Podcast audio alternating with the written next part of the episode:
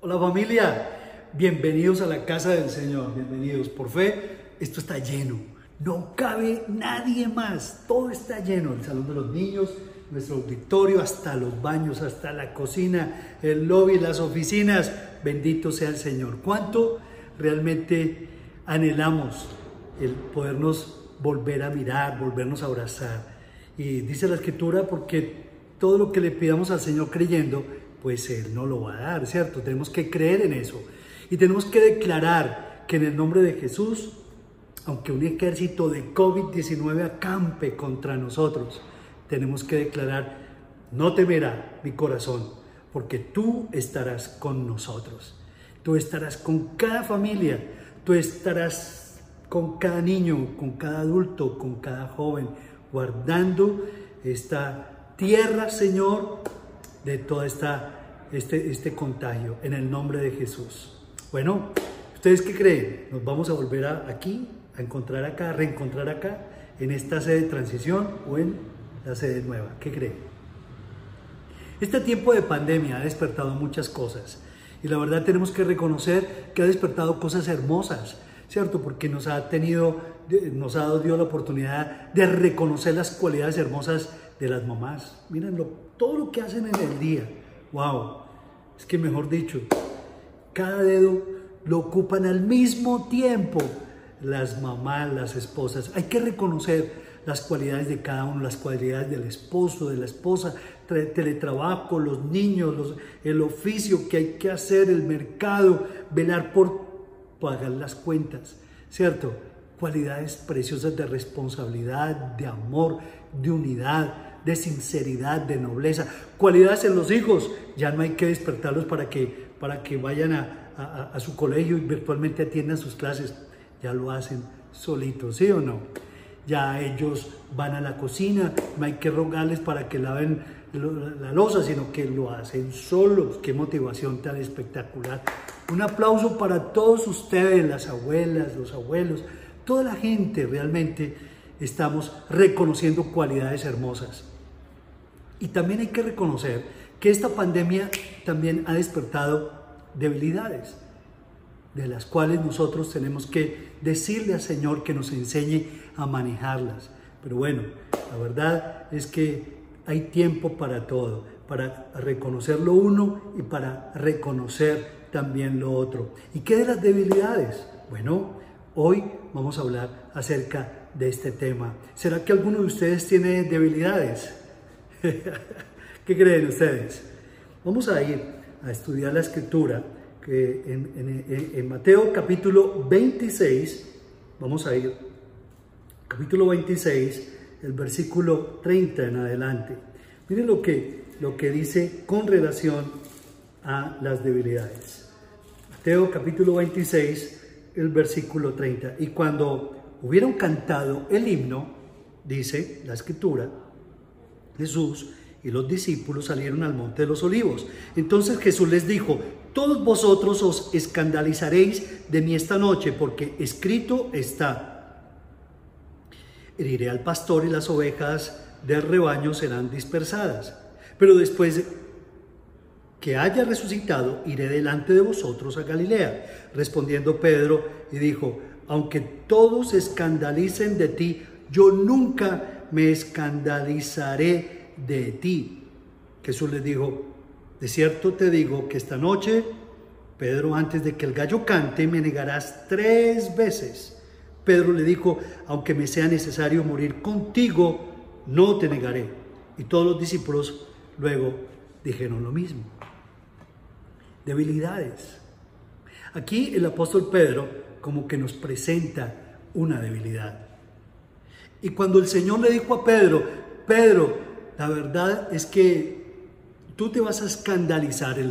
Pedro le dijo, Señor, yo, quizá los demás discípulos, pero yo, yo nunca me voy a escandalizar de ti. Jesús como que se queda mirándole y le, dice, Pedro, esta noche, te digo que esta noche, antes de que el gallo cante, me negarás tres veces. Y él de nuevo sacando el pecho, ¿cierto? Va diciendo, aunque me sea necesario morir contigo, no te negaré. ¿Qué opinan? ¿Cierto?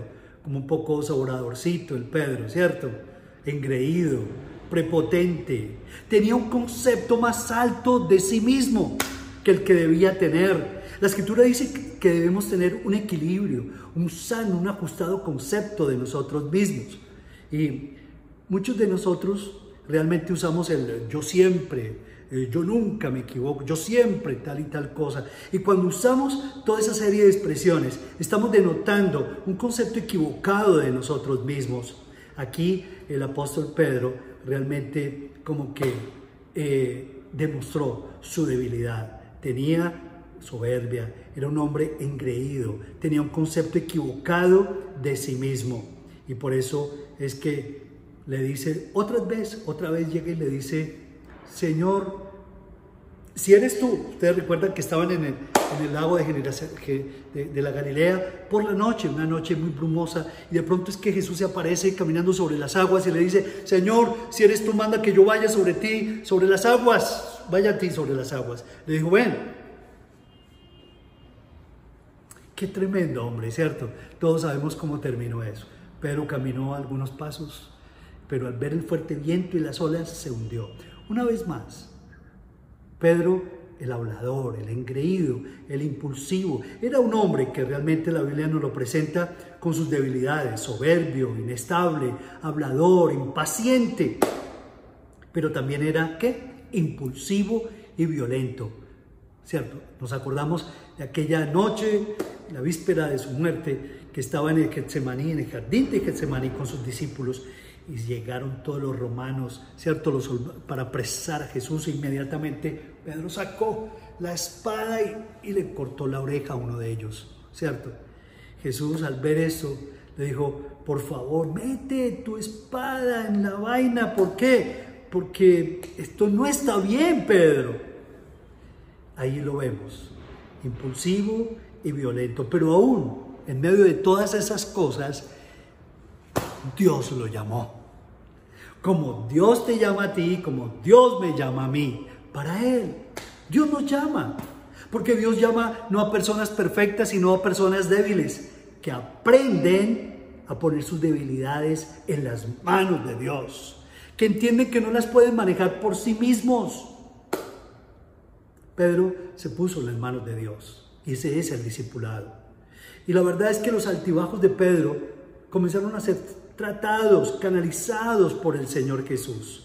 Él recibió discipulado. Y eso es lo que realmente nos esforzamos nosotros, en que tú aprendas a recibir discipulado del Señor, para que no te dejes enseñorear de las, de las, ¿qué? De las debilidades. El Señor Jesús, de una manera maravillosa, majestuosa, le dijo, Simón, ya no te llamarás Simón, sino que te llamarás Pedro, roca porque tú vas a ser un fundamento, una piedra fundamental en la construcción de mi iglesia.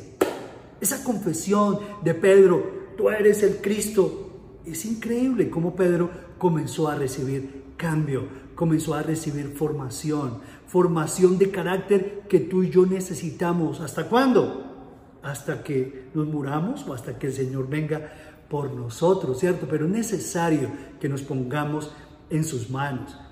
Esta pandemia y las circunstancias adversas, al margen de la pandemia, exponen muchas cosas, sacan a luz debilidades nuestras. Pero tranquilo, ¿por qué? Porque nosotros tenemos que gozarnos y tenemos que esperar y debemos poner todas esas debilidades en las manos del Señor. ¿Qué hacemos por lo general con nuestras debilidades? ¿Ustedes qué creen? ¿Las escondemos? ¿Las evadimos? No las aceptamos, las, disimula, las disimulamos. ¿Por qué? Porque tenemos miedo de que de exponernos y que nos conozcan nuestras debilidades y que nos rechacen los demás. Y por esa vergüenza nos escondemos y nos atrincheramos, porque esas debilidades nos juegan muchas malas pasadas. Pero mientras más las escondemos, mal las proyectamos, mal las reflejamos, mal las exponemos y más crecen en tu vida. Ten cuidado.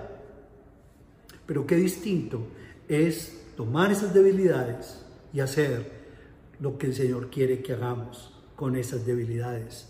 Miren lo que está en 1 Corintios capítulo 2, el versículo 1 al 3. 1 Corintios 2, del 1 al 3. Así, hermanos, cuando fui a vosotros para anunciaros el testimonio de Dios, no fui con excelencia de palabra o de sabiduría, pues me propuse no saber entre vosotros cosa alguna sino a Jesucristo y a este crucificado. Y estuve entre vosotros con debilidad y mucho temor y temblor. ¿Qué? Que el apóstol Pablo al predicar sentía temor y temblor y debilidad. No, es insólito, yo no lo puedo creer.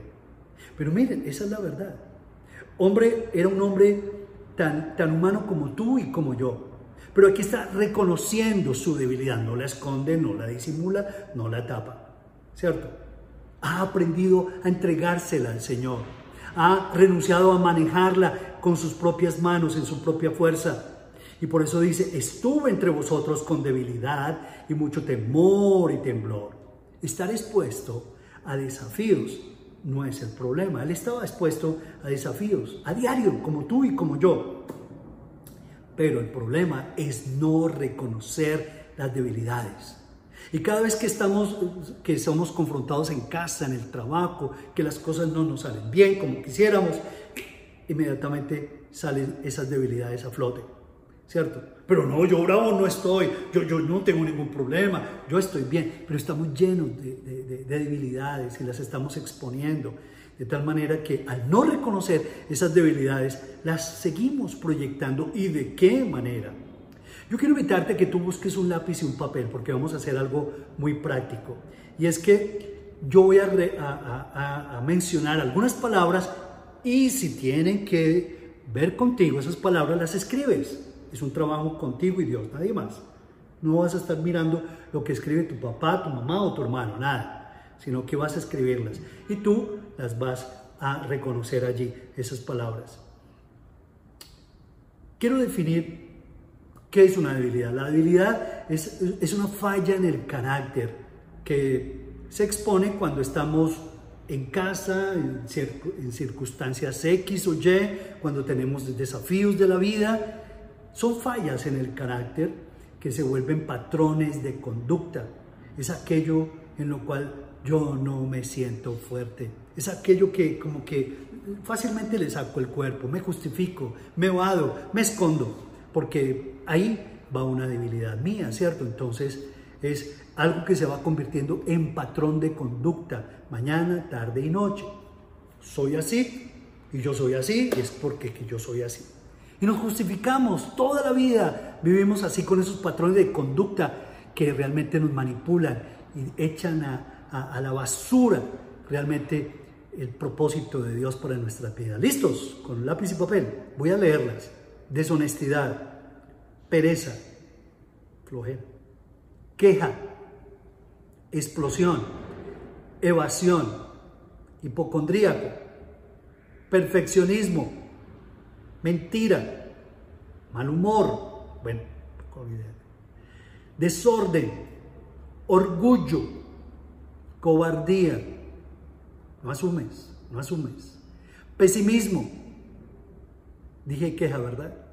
Sí, queja, te quejas, complejo de inferioridad, no asume responsabilidades, buscas culpables, rencor, ansioso, comelón, bebedor, jugador, dinero con dinero, mentira, falta de transparencia, impuntualidad, impaciencia.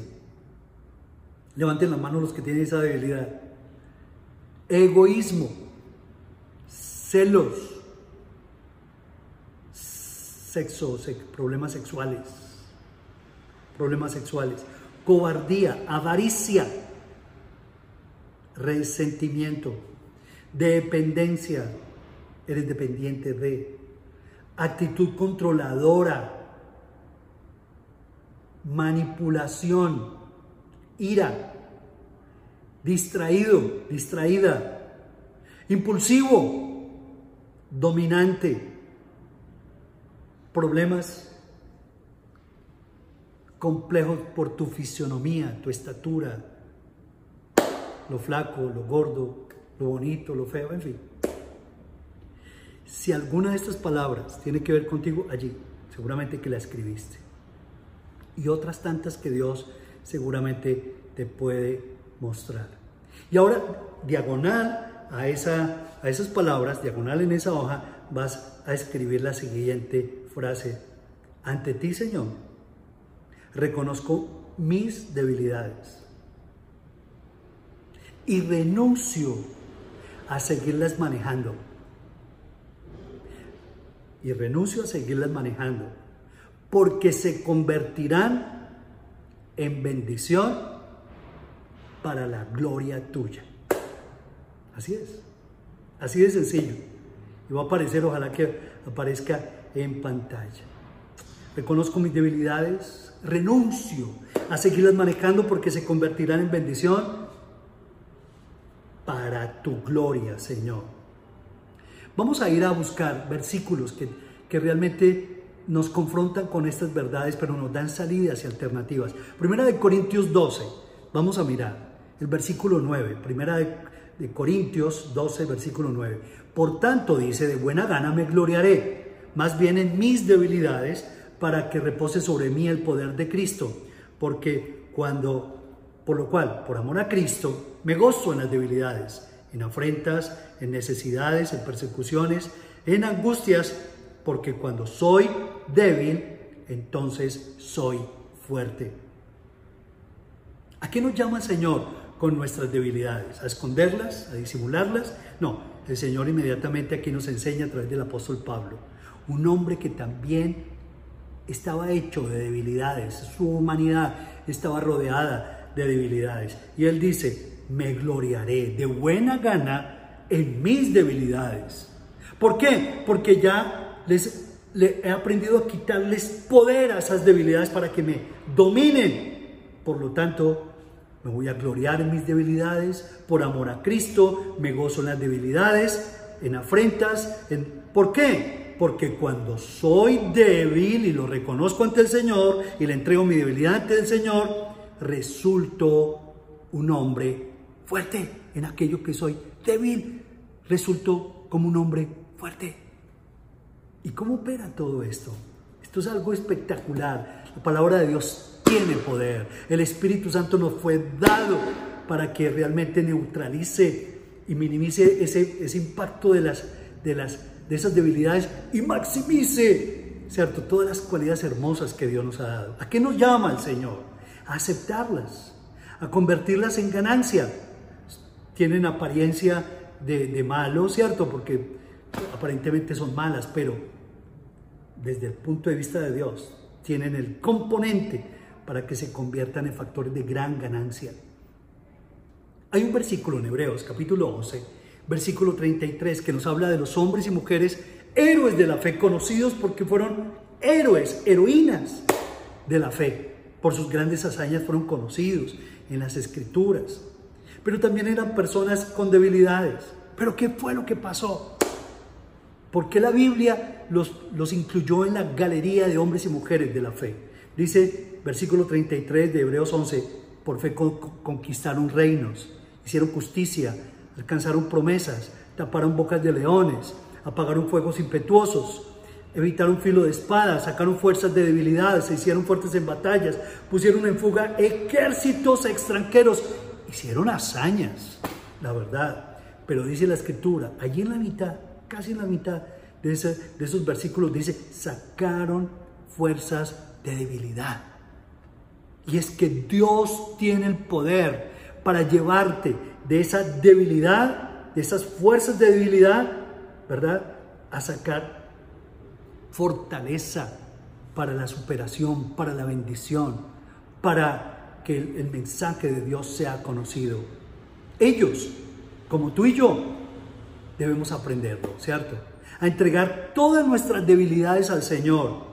Y allí el Espíritu Santo las va a convertir en poderosos recursos para la gloria de Dios. Pedro, el apóstol Pedro, el apóstol Pablo, tú y yo, la verdad, tenemos debilidades. pero como ellos debemos aprender a entregárselas al Señor. Pedro aprendió a recibir discipulado del Señor Jesús. Y ese discipulado no es otra cosa que formación de carácter, tú lo necesitas. Y yo también, ¿cierto?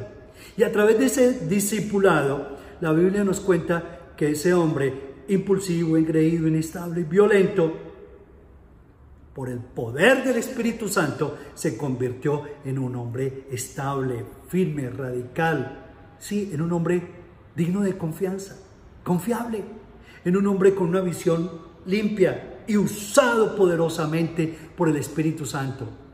Dice la escritura en, en, Hechos capítulo 2 que cuando vino el Espíritu Santo, Él se levantó lleno del Espíritu Santo y compartió a una multitud como de tres mil personas y comenzó a ser usado por el Señor con milagros, con proezas, con muchas cosas hermosas.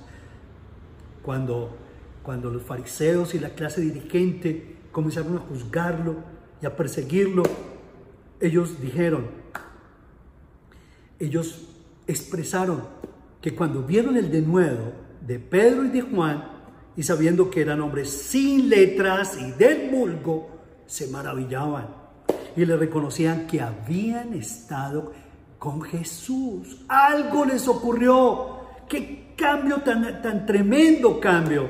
Hombres pusilánimes, inestables, engreídos, soberbios, violentos, se convirtieron en hombres estables. Hombres que habían sido traicioneros se convirtieron en hombres increíbles, seguridad, cierto, y transparencia. Ni siquiera el arresto, los golpes, las amenazas pudieron amortiguar la determinación de Pedro para predicar de Cristo resucitado. Pedro abrió esas puertas, abrió la puerta para la iglesia a llevar ese mensaje de salvación a judíos, a samaritanos, a gentiles, debilidades. Míralas ante la presencia del Señor, no las temas, porque son trampolines para que tú puedas expresar todo lo puedo en Cristo que me fortalece, pero no sufras más, no las sigas cargando, entrégaselas al Señor. La escritura dice, me he hecho débil a los débiles. Primera de Corintios 9, 22. Me he hecho débil a, los débiles para ganar a los débiles. Me he hecho, dice, a todos me he hecho de todo para que de todos modos salve a algunos. El apóstol Pablo lo entendió. Y cuando estaba en medio de gente común y corriente, como tú y como yo, llena de debilidades, él les decía, tranquilos, yo también fui lleno de debilidades. Me dejé llevar por mis debilidades. Ustedes saben quién era yo. Pero mi vida ha cambiado porque le entregué mis debilidades al Señor de esta y de esta manera confié en su poder. Y he entregado mi vida al poder y al control del Espíritu Santo para que me convierta en otro hombre. Y ustedes pueden hacer lo mismo. Y eso le llevó a predicar y a predicar del Señor. Luego, debilidades. Habla de ellas. No te dejes atemorizar por ellas. No te dejes avergonzar por ellas, porque se pueden convertir en un recurso poderoso en las manos de Dios. La escritura dice, porque lo insensato de Dios, Primera de Corintios 1.25, porque lo insensato de Dios, Primera de Corintios 1.25, porque lo insensato de Dios, dice, es más sabio que los hombres, y lo débil de Dios es más fuerte que los hombres. Ahí, allá. Pues mirad, hermanos, dice, vuestra vocación, pues no sois muchos sabios según la carne, ni muchos poderosos, ni muchos nobles, sino que lo necio del mundo escogió Dios para avergonzar a lo fuerte, y lo vil del mundo escogió Dios, y lo, menospreciado escogió Dios, y lo que no es, para deshacer lo que es, a fin de que nadie se jacte en su presencia. Y es que estamos tan llenos de gente llena de jactancia, de soberbia y de orgullo. Pero Dios permite las debilidades. ¿Para qué? Para que se conviertan en trampolín para llegar a los grandes y poderosos. Y llegarles con la locura de la predicación. Hoy en, en, día el mundo está postrado, está reconociendo que no puedo, que no pudo, que esto como que colapsó. Y se está preparando por allá un nuevo orden mundial, miles de cosas. Como que no es suficiente la sabiduría del hombre. ¿Sí? Y tenemos que reconocer que este mundo está lleno de tinieblas por tantas debilidades en las manos de los hombres. Somos humanos. Pero cuando yo le entrego mi debilidad al Señor, el Señor lo convierte en un recurso poderoso para enseñarle a esos poderosos que se están inclinando hoy y lo están reconociendo a Jesús como Salvador y como Señor. Como dijo, como dijo un gran predicador del siglo XIX llamado Carlos Spurgeon, él, él dijo, Dios no necesita de tu fuerza, Él tiene más que suficiente poder. Él te pide que tu debilidad, él no tiene nada de eso y anhela pues tomar tu debilidad y usarla como instrumento en su poderosa mano. ¿Acaso no le rendirás a Él tu debilidad y recibirás de su fuerza? Claro que sí. Este es tiempo para que tú realmente no sigas manejando esa debilidad de esa manera. Quítale poder a esa debilidad para que no se siga enseñoreando de tu vida, porque Dios llama a los débiles para avergonzar a los fuertes. Sí, lo está haciendo el Señor. En Hebreos capítulo 14, 4, Hebreos 4, 14, quiero terminar con, este, con esta porción de la escritura. Son tres versículos en Hebreos 4, desde el versículo 14 hasta el versículo 16. Dice, por tanto, teniendo un gran sumo sacerdote, lo quiero leer despacio, vamos a deleitarlo, paladear estos versículos porque son el, la nuez del asunto. Dice, por tanto, teniendo un gran sumo sacerdote, Jesús, que traspasó los cielos, Él no murió, Él no quedó en una tumba, la tumba está vacía, Él resucitó, traspasó los cielos, Jesús el Hijo de Dios, dice, retengamos nuestra profesión. Porque no tenemos un sumo sacerdote que no pueda compadecerse de nuestras debilidades, sino uno que fue tentado en todo según nuestra semejanza, pero sin pecado. Acerquémonos pues confiadamente al trono de la gracia para alcanzar misericordia y hallar gracia para el oportuno socorro. Acerquémonos confiadamente al trono de la gracia. El Señor es tu Dios, papá. Se puede convertir en tu Dios, papá. Seguramente tienes una visión deformada de Dios. Pero Cristo Jesús vino a morir en la cruz por tus pecados, por tus debilidades, para volvernos al Padre, para que podamos tener comunión con el Padre, con el Padre Dios, Dios Padre, y que Él nos cubra con su magnificencia, nos cubra con su amor incondicional, y Él nos defienda del poder de esas debilidades, a fin de que no se enseñoreen de ti. Dios te está llamando para que te acerques a Él Dios te está llamando para qué? Para que tú puedas disfrutar de lo que el Señor te está ofreciendo. No tenemos un sumo sacerdote que no pueda compadecerse de nuestras debilidades. Pablo, es que yo no sé dónde ir, con quién hablar. Habla con Jesús.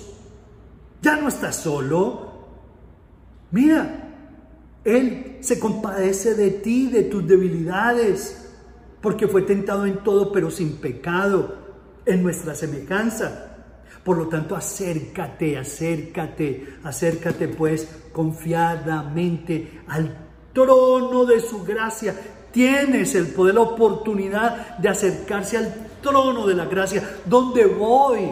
¿A quién busco? ¿Cómo encuentro esta solución? Muchos están que se suicidan, muchos están que rompen sus relaciones con sus familias, abandonan sus esposas, sus esposos, por favor, lo que tú necesitas es ir al trono de la gracia y ser saciado del agua de vida eterna. Él te va a quitar esa hambre, Él te va a quitar ese poder de las debilidades en contra de tu vida. Déjate cubrir por ese trono de gracia, por esa gracia que emana de su trono. Déjate cubrir por el Señor, déjate suplir por el Señor. Puedes hacerlo con plena confianza y decirle al Señor, Señor, necesito tu misericordia. Si tú necesitas en este momento, honestamente, la misericordia de Dios para que te cubra, clámale a Dios. Levanta tus manos conmigo, dígale, Señor, necesito tu misericordia. Hoy la necesito, hoy lo declaro, lo confieso, Señor. Mi corazón estaba empecinado a hacer de mi vida lo que más, lo que yo quería, Señor. Pero Padre, yo quiero entregarme a ti, Señor. Yo quiero llegar al trono de tu gracia. Quiero levantar mis manos y quiero hallar misericordia de ti, Padre amado cúbreme con tu misericordia. Yo te entrego estas debilidades, Padre Celestial. No puedo más con ellas, Señor. No las quiero evadir, no las quiero esconder, no las quiero seguir disimulando. No puedo más negarlas.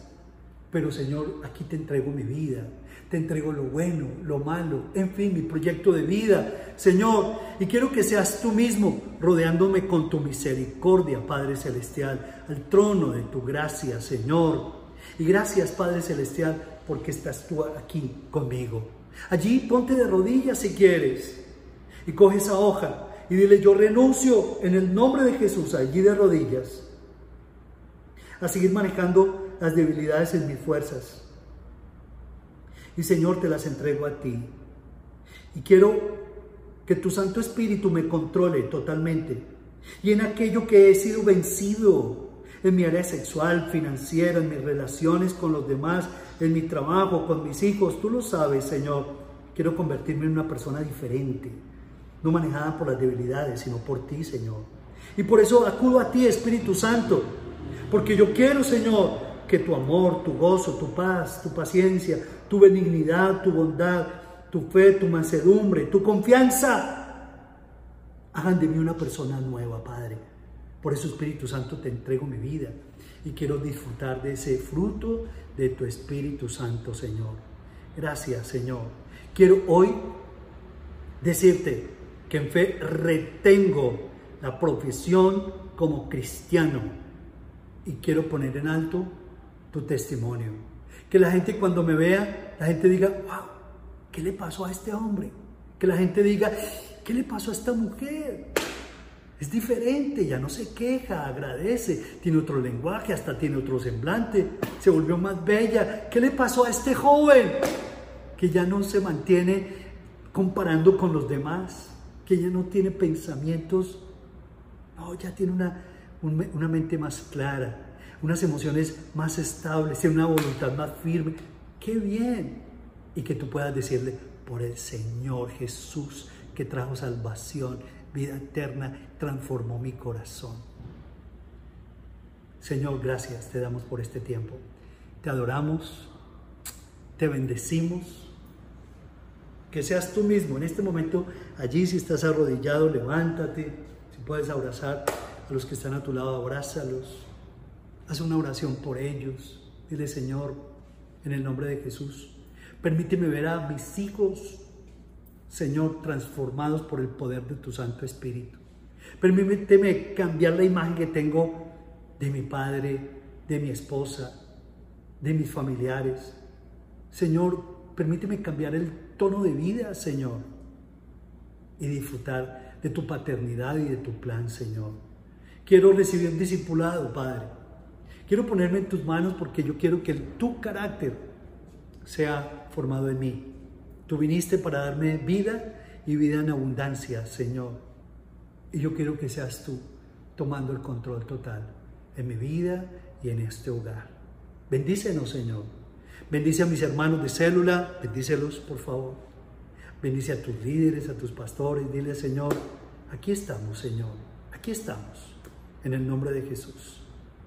Y como dice la escritura, aunque un ejército acampe contra mí, no temeré mal alguno, porque tu diestra me ha sostenido, Señor. En ti confiamos como persona, pero también como familia, Señor. Gracias te doy, porque tú vas a permitir que todo este lamento que ha embargado nuestras vidas por años, por mal manejo de debilidades, se convierta en una en fuente de gran bendición para la gloria tuya en Cristo Jesús. Bueno, recuerden por favor, estamos a sus órdenes, escríbenos, andanos por email, por el correo, por los teléfonos que aparecen en pantalla. Dios los bendiga a todos. Un abrazo.